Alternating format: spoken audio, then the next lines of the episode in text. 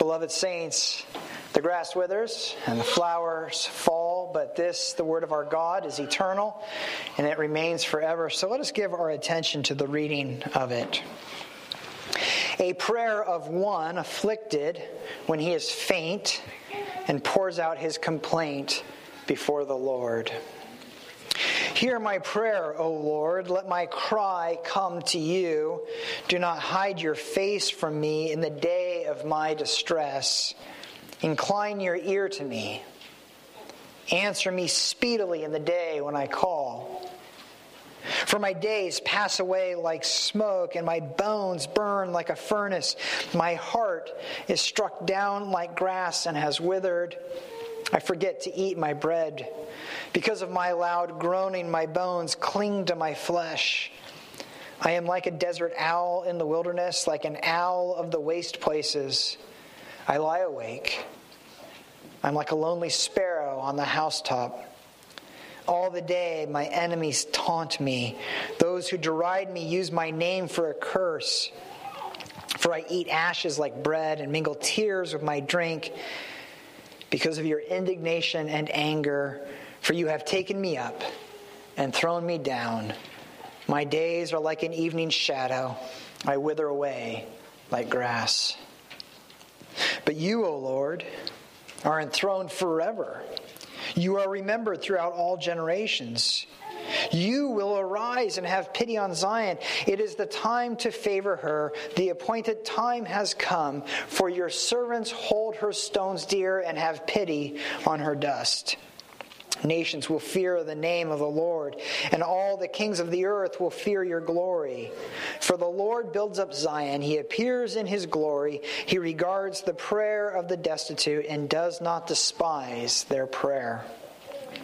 Let this be recorded for a generation to come, so that a people yet to be created may praise the Lord. That he looked down from his holy height. From heaven, the Lord looked at the earth to hear the groans of the prisoners, to set free those who were doomed to die that they may declare in Zion the name of the Lord, and in Jerusalem his praise, when the peoples gather together and the kingdoms to worship the Lord. He has broken my strength mid course. He has shortened my days. O oh my God, I say, take not uh, me away in the midst of my days, you whose years endure throughout all generations. Of old you laid the foundation of the earth, and the heavens are the work of your hands. They will perish, but you remain. They will all wear out like a garment.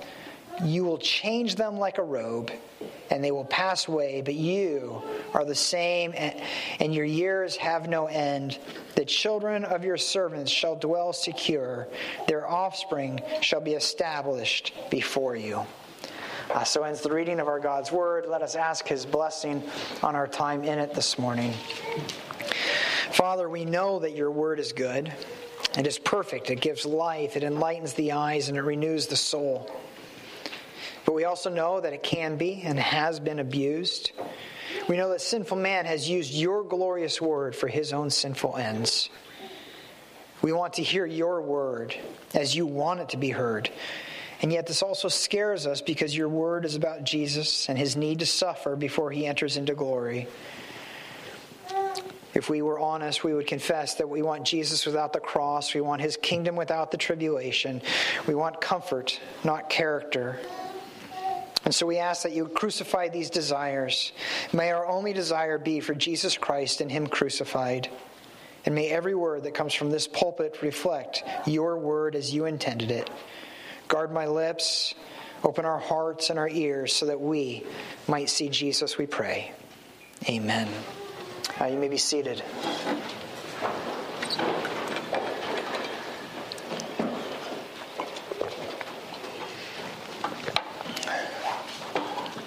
Well, in uh, 1990, a few years ago, I had the privilege of going to Eastern Europe with a group on a short term missions trip. And while we were there, we were able to visit the Berlin Wall while it was in the process of being taken down. Uh, it's probably not surprising, but I gathered up a bunch of those little fragments of the wall, and they were everywhere. Um, and I brought them home. And you, and you ask why? Uh, the, they have no intrinsic value. They are, are broken scraps of a concrete wall. Were they from any other wall, they would be a burden. They would be trash, worthless debris. But those little fragments are a piece of history. Now, not a glorious history, in fact, quite an ugly history. Part of the, some of the ugliest history in modern, uh, modern world. So why? Why gather up fragments of an ugly history of a broken wall and bring them across an ocean, bring them home? Why remember such an ugly part of history? And I think the answer is because there are some things that you don't want to forget. Some lessons are so costly that you only want to have to learn them once. And so you grab onto reminders, those, those fragments, that, that rubble, in the hope that it helps you not to forget and therefore need to repeat an ugly piece of history. And so those little pieces of stone and the, and the concrete, they, they represent something. Well, I, am not the only one uh, to gather uh, stones as reminders of key events in history. Uh, perhaps you reminder, remember uh, in Joshua 4, after Israel had crossed the Jordan to come into the land, that Joshua commanded uh, the elders of all 12 tribes to each bring a stone and to pile them up at the Jordan River. And he said this was to be a, a memorial, a reminder uh, to them and to future generations of what the Lord had done for them on the, that day. Memorial stones. Not really that different than those little fragments I brought home from Berlin. I've seen people collect stones from different places they visit. Uh, every time they, they go on a trip or whatever, they bring home a rock, and, and each one rep- represents uh, a, a, memory. Something they can touch, something that they can uh, use to remember important times, trips, uh, family, friends. Those, those memorials, those mementos, aren't always stones. Uh, some perhaps have, uh, some have lost someone, and they hold on to something that that person gave them. They keep it close.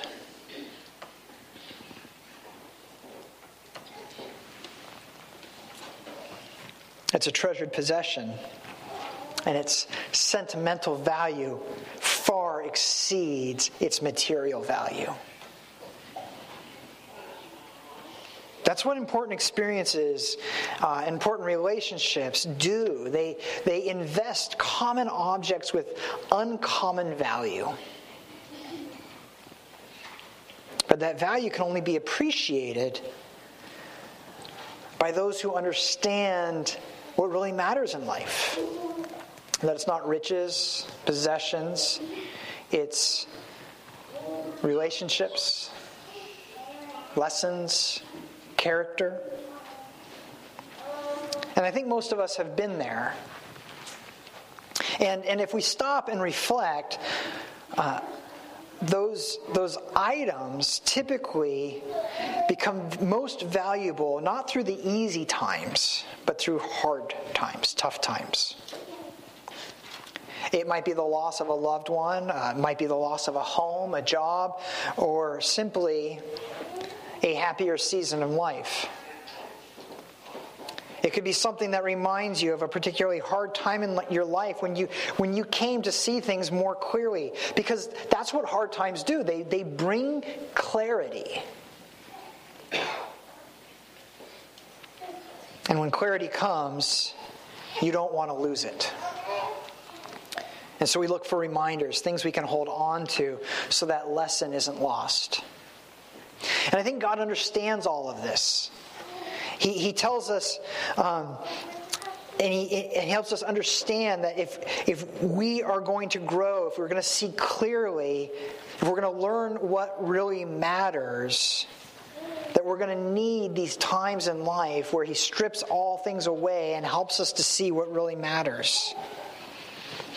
In fact, we're going to see this morning in this psalm that, that through affliction, God teaches you to cling to the things that really matter, things that are eternal, and that He even will give you precious little fragments, precious little stones to hold on to and remember those lessons. That's what we're going to see as we look at Psalm 102. And as we do, we also want to see that, uh, that God um, uses those times to draw us closer to Him. And and, and, and hard times actually become precious to us. We learn what's important and we want to pass those on to our children for years to come. I, I love the superscription at the top that introduces this psalm. It says, uh, A prayer of one afflicted when he is faint and pours out his complaint before the Lord. it's just a few words, but boy, does it say a lot. Um, as we begin the psalm, we know that the writer has borne much affliction. we know that he is faint that is, uh, he's tired, he's exhausted, he's beat down, he's at the end of his rope, and he can't go much further. And we know how he sees what he's about to say. This is a complaint. He's bringing his grievance against God. And he begs God, as he does, not to turn a deaf ear toward him. He says, Hear my prayer. Do not hide your face. Answer me. He says, We need to talk. Please don't ignore me. So, what is it? What's his complaint? What's the affliction he's borne? And what is he concerned about? That's the question we're, we're asking as we enter into this psalm. And as we, we read on in verses 12 through 21, what we see is that Jerusalem has been abandoned and lies in ruins. Uh, the temple has been torn down. That's what's being referred to by Zion. And all that's left on, on that hill in the center of Jerusalem is rubble and dust. What this is describing is a time in Israel's history when they were in exile.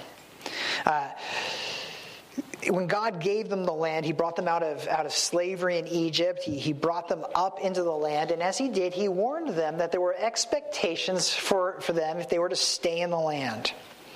Should they refuse to follow those expectations, a time would come when God would drive them out and they would be taken away in, in, into slavery and imprisonment. And so finally, during the days of Jeremiah, that time came. God's patience could wait no longer, and so he raised up the Assyrians to take the ten tribes in the north and the Babylonians uh, to take the two tribes in the south, and he left the land abandoned in, in disrepair, in ruins, and in rubble. And the people now are enslaved, and they're mistreated, and they're mocked, and they're despised, and they're ridiculed, and they're in agony. Yes, physically they are in agony, but much more so emotionally they are in agony. Look at how he describes himself in verses 4 through 8. He says he's unable to eat, he feels all alone. He's unable to sleep at night, and yet his days are filled with distress as his enemies mock him and afflict him continually. And perhaps you've been there when your days are painful, but your nights give you no relief because your heart and your soul are in such distress. You can't even sleep, even though you're so exhausted. And you feel like you're, you're wasting away. And, and you feel alone, like, like no one can understand, no one can identify. And there you are, isolated in your pain, your misery.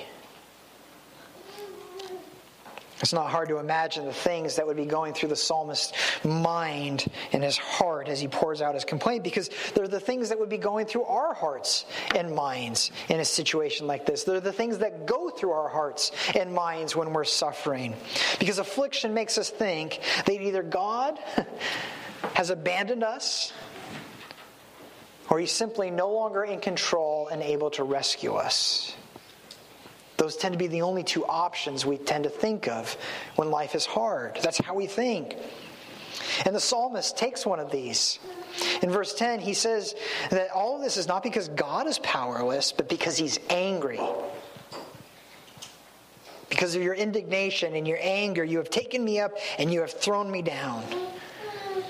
Says God has turned his back on him. In fact, he wishes maybe God would forget about him because maybe indifference would be better than antagonism.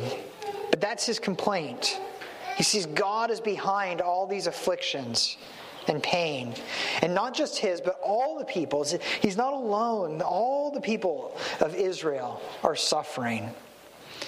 But there's an elephant in the room, something that's there, that's present, but not being talked about. Because the question is, and it's a question he doesn't want to answer, is this How did they all get there? After all, at one time, they had the land, they had peace, they had prosperity, they had God's provision and, and His protection. And in the middle of all that, they had His temple, they had God's presence in their midst among them. Everything they could possibly ask for. But they took it for granted.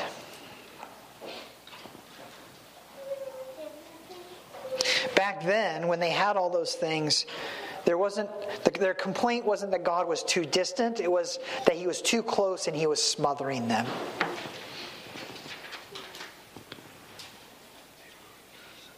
They prioritized at that time their, their comfort over their, their character. They, they were more interested in their wants than they were in worship. They, they preferred food that filled their stomachs than food that filled their souls.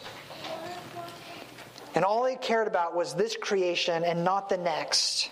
What was temporal, not eternal. And that was the problem. They had come to desire the wrong things. Things that didn't ultimately help them, things that didn't ultimately last, things that didn't ultimately matter. Their priorities weren't just off, their priorities were dangerous. Because if they were left uncorrected, they would have horrible eternal consequences. Because what does it profit a man to gain the whole world and yet lose his soul? And that's what they were in danger of. And so, if the Lord loved them,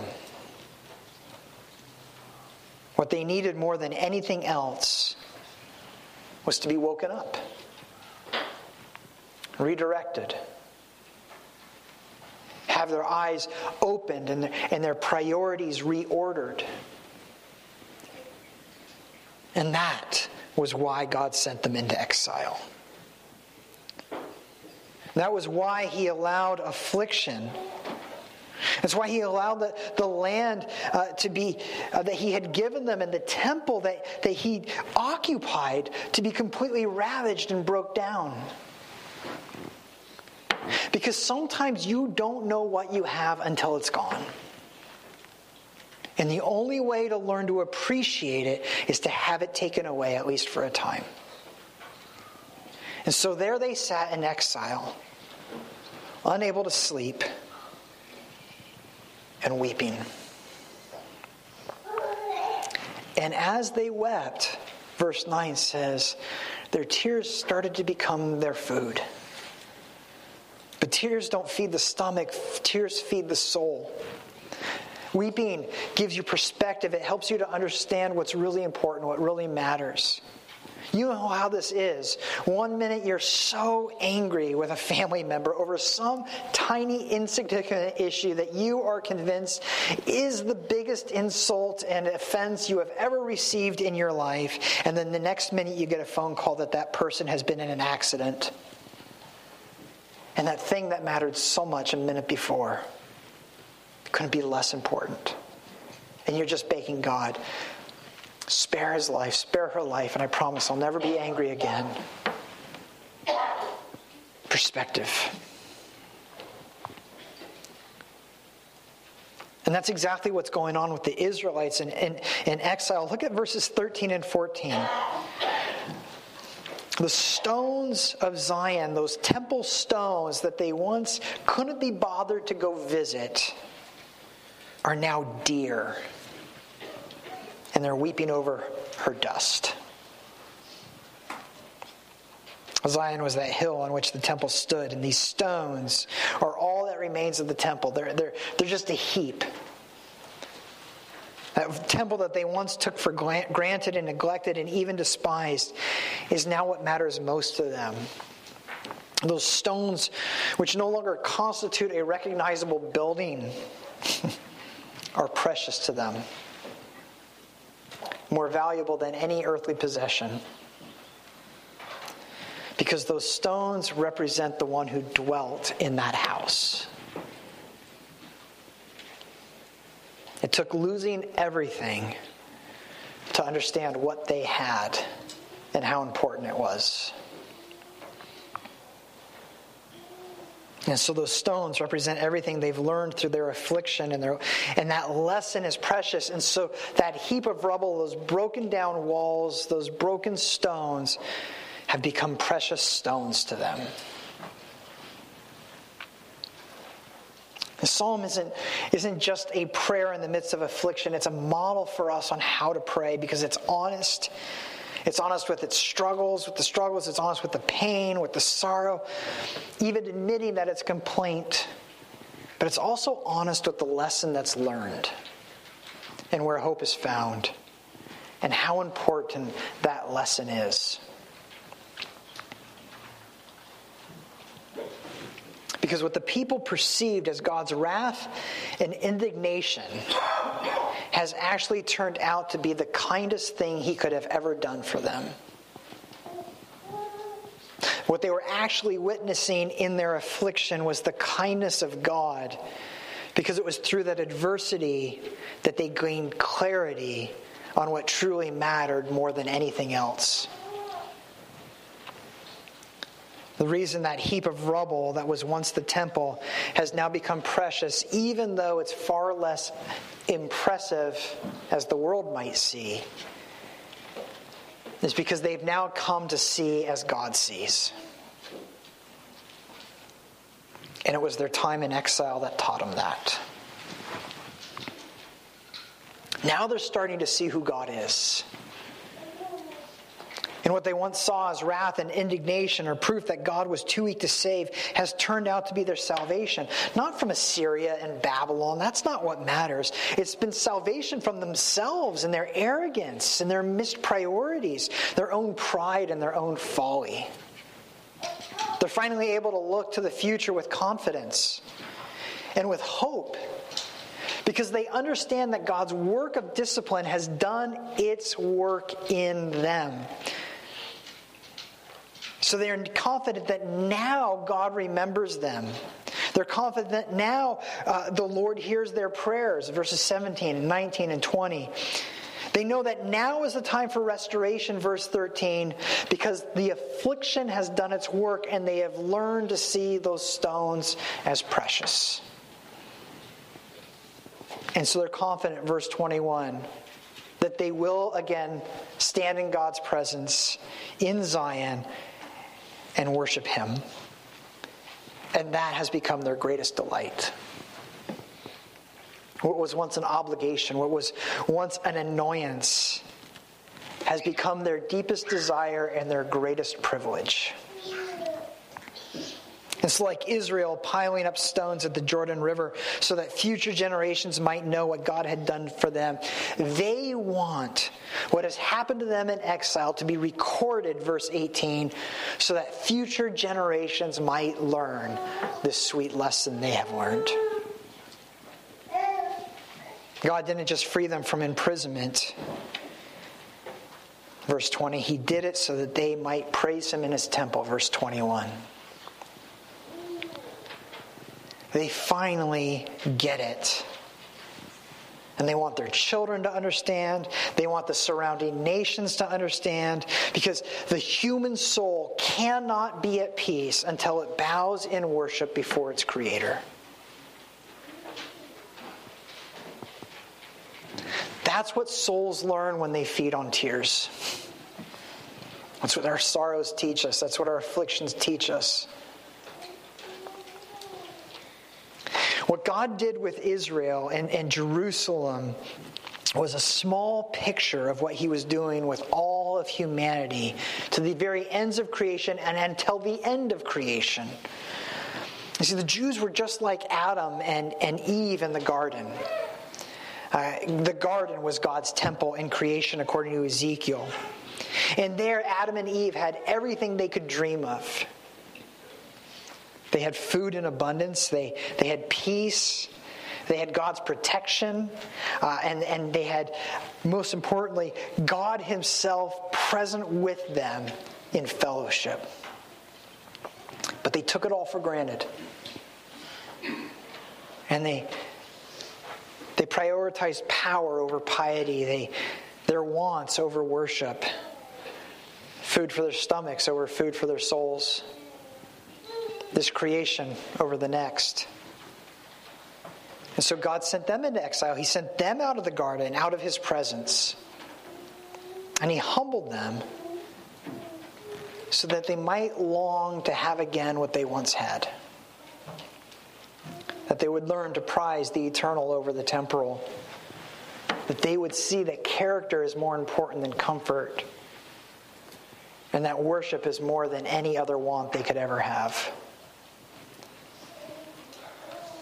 And that food for the stomach can't save, but food for the soul can.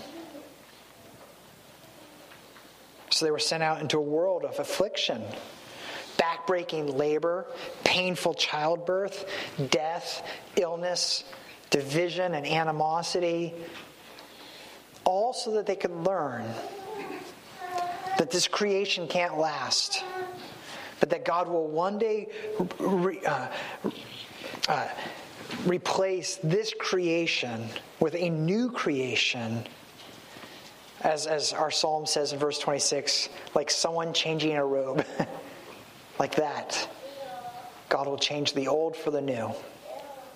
And until that, until that day comes, he, he continues to teach us these lessons. He allows suffering and affliction because he loves us. Because affliction produces tears, and because tears feed our soul. They teach us what really matters. And so they become precious. But as kind as all of this is, it does not exist the kindness of God when it comes to affliction. It would be easy to say that God just sends us affliction because he loves us. And, and that's true, but, but that word just is not helpful because we have a God who does not simply send affliction into our lives to save us. We have a God who enters into affliction with us to save us. I wonder if some of the words in our psalm remind us of something Jesus said during his earthly ministry. Early in John's gospel, uh, Jesus went to confront the Jews because of their treatment of God's temple. They had again, even though it had been rebuilt, started to take it for granted. And they took God for granted. And they saw the temple as an opportunity to, to satisfy their wants, to increase their comfort, and to fill their stomachs. And so they found ways to profit off of the sacrificial system. And so Jesus went and he drove them all out. and when pressed on this, he says, Destroy this temple, and in three days I will build it again. And they thought he was threatening to destroy the temple that had finally been rebuilt after 40, uh, over a, a period of 40 years. But John, the, the, the, author of the gospel, tells us no, no, Jesus was speaking about the temple of his body. And when therefore he was raised from the dead, his disciples remembered that he had said this, and they believed the scripture and the word that Jesus had spoken.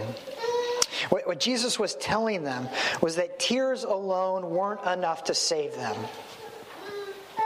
They could weep and cry all they wanted, and it wouldn't save them because they had a debt to pay for their sin. And someone had to pay that debt. Jesus himself would have to suffer what they deserved in their place because that was the only way to forgive the debt they owed. And even though he was the true temple in which the fullness of God dwelt, he would have to be taken up and thrown down, reduced to dust and rubble in order to purchase our salvation. And that happened in his death on the cross. And to a watching world, that death was proof that either God was rejecting him or simply powerless to save, unable to rescue him. For many, the death of Jesus Christ on the cross was proof that Jesus shouldn't be taken seriously. Referring to his death on the cross, Psalm 118 says this it calls him the stone that the builders rejected trash, debris, rubble. But the psalmist goes on and says that this was actually according to, to the Lord's doing, and for this reason it is marvelous in our eyes. It is precious. That, that rejected stone has become the cornerstone out of which the Lord is building an entirely new temple.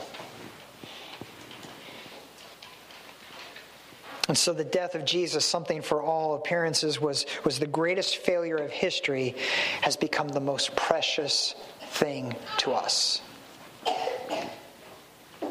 And so we cling to it. Because in, in the dust and the rubble, we see our glorious hope. We see our salvation. And there is nothing more precious than the death of Jesus Christ. Not all the riches of the world, not long life, not comfort and not ease, and not full stomachs and abundance of food. We've come to realize that we will have Jesus or nothing at all, that He is our precious stone. And God understands our need for the tangible reminders. Like those pieces of the Berlin Wall, or those stones piled up at the Jordan, or those loose bricks on Mount Zion in Jerusalem. God understands that sometimes we need something to hold on to that can remind us of what really matters. We're about to come to the Lord's table where we're going to hold this little piece of bread and a little cup of wine, reminders of Jesus' death, the day when the temple of his body was destroyed. It was the worst day in history, a cause for tears, and it was also the greatest day in history because it was the day when our salvation was purchased. The bread and the wine they're small, unimpressive, scraps, some might say debris.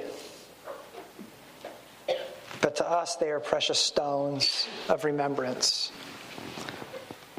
because they take us back to what matters most. And so, as we come to this table, this is what we are confessing. We will have Jesus or nothing at all. He is our precious stone. And so I'd like to ask the elders uh, and Pastor Isaac to come forward that we might receive this gift from our God this morning. And please bow with me in prayer. Father, you are good. Even when we are too blind, too self absorbed to see your goodness, you are good. Through tears, you feed our souls. You teach us what really matters, and you drive us to the important things. You drive us to you. And so we praise you and we confess gladly that if we don't have you, we have nothing that we prefer you to comfort, we prefer you to our wants, we prefer you to all the food or riches this world has to offer. We would have Jesus or we would have nothing at all. He is our most treasured possession, He is our precious stone. And the afflictions that you have used to teach us that have become precious stones to us as well, we pray. Through our Savior. Amen.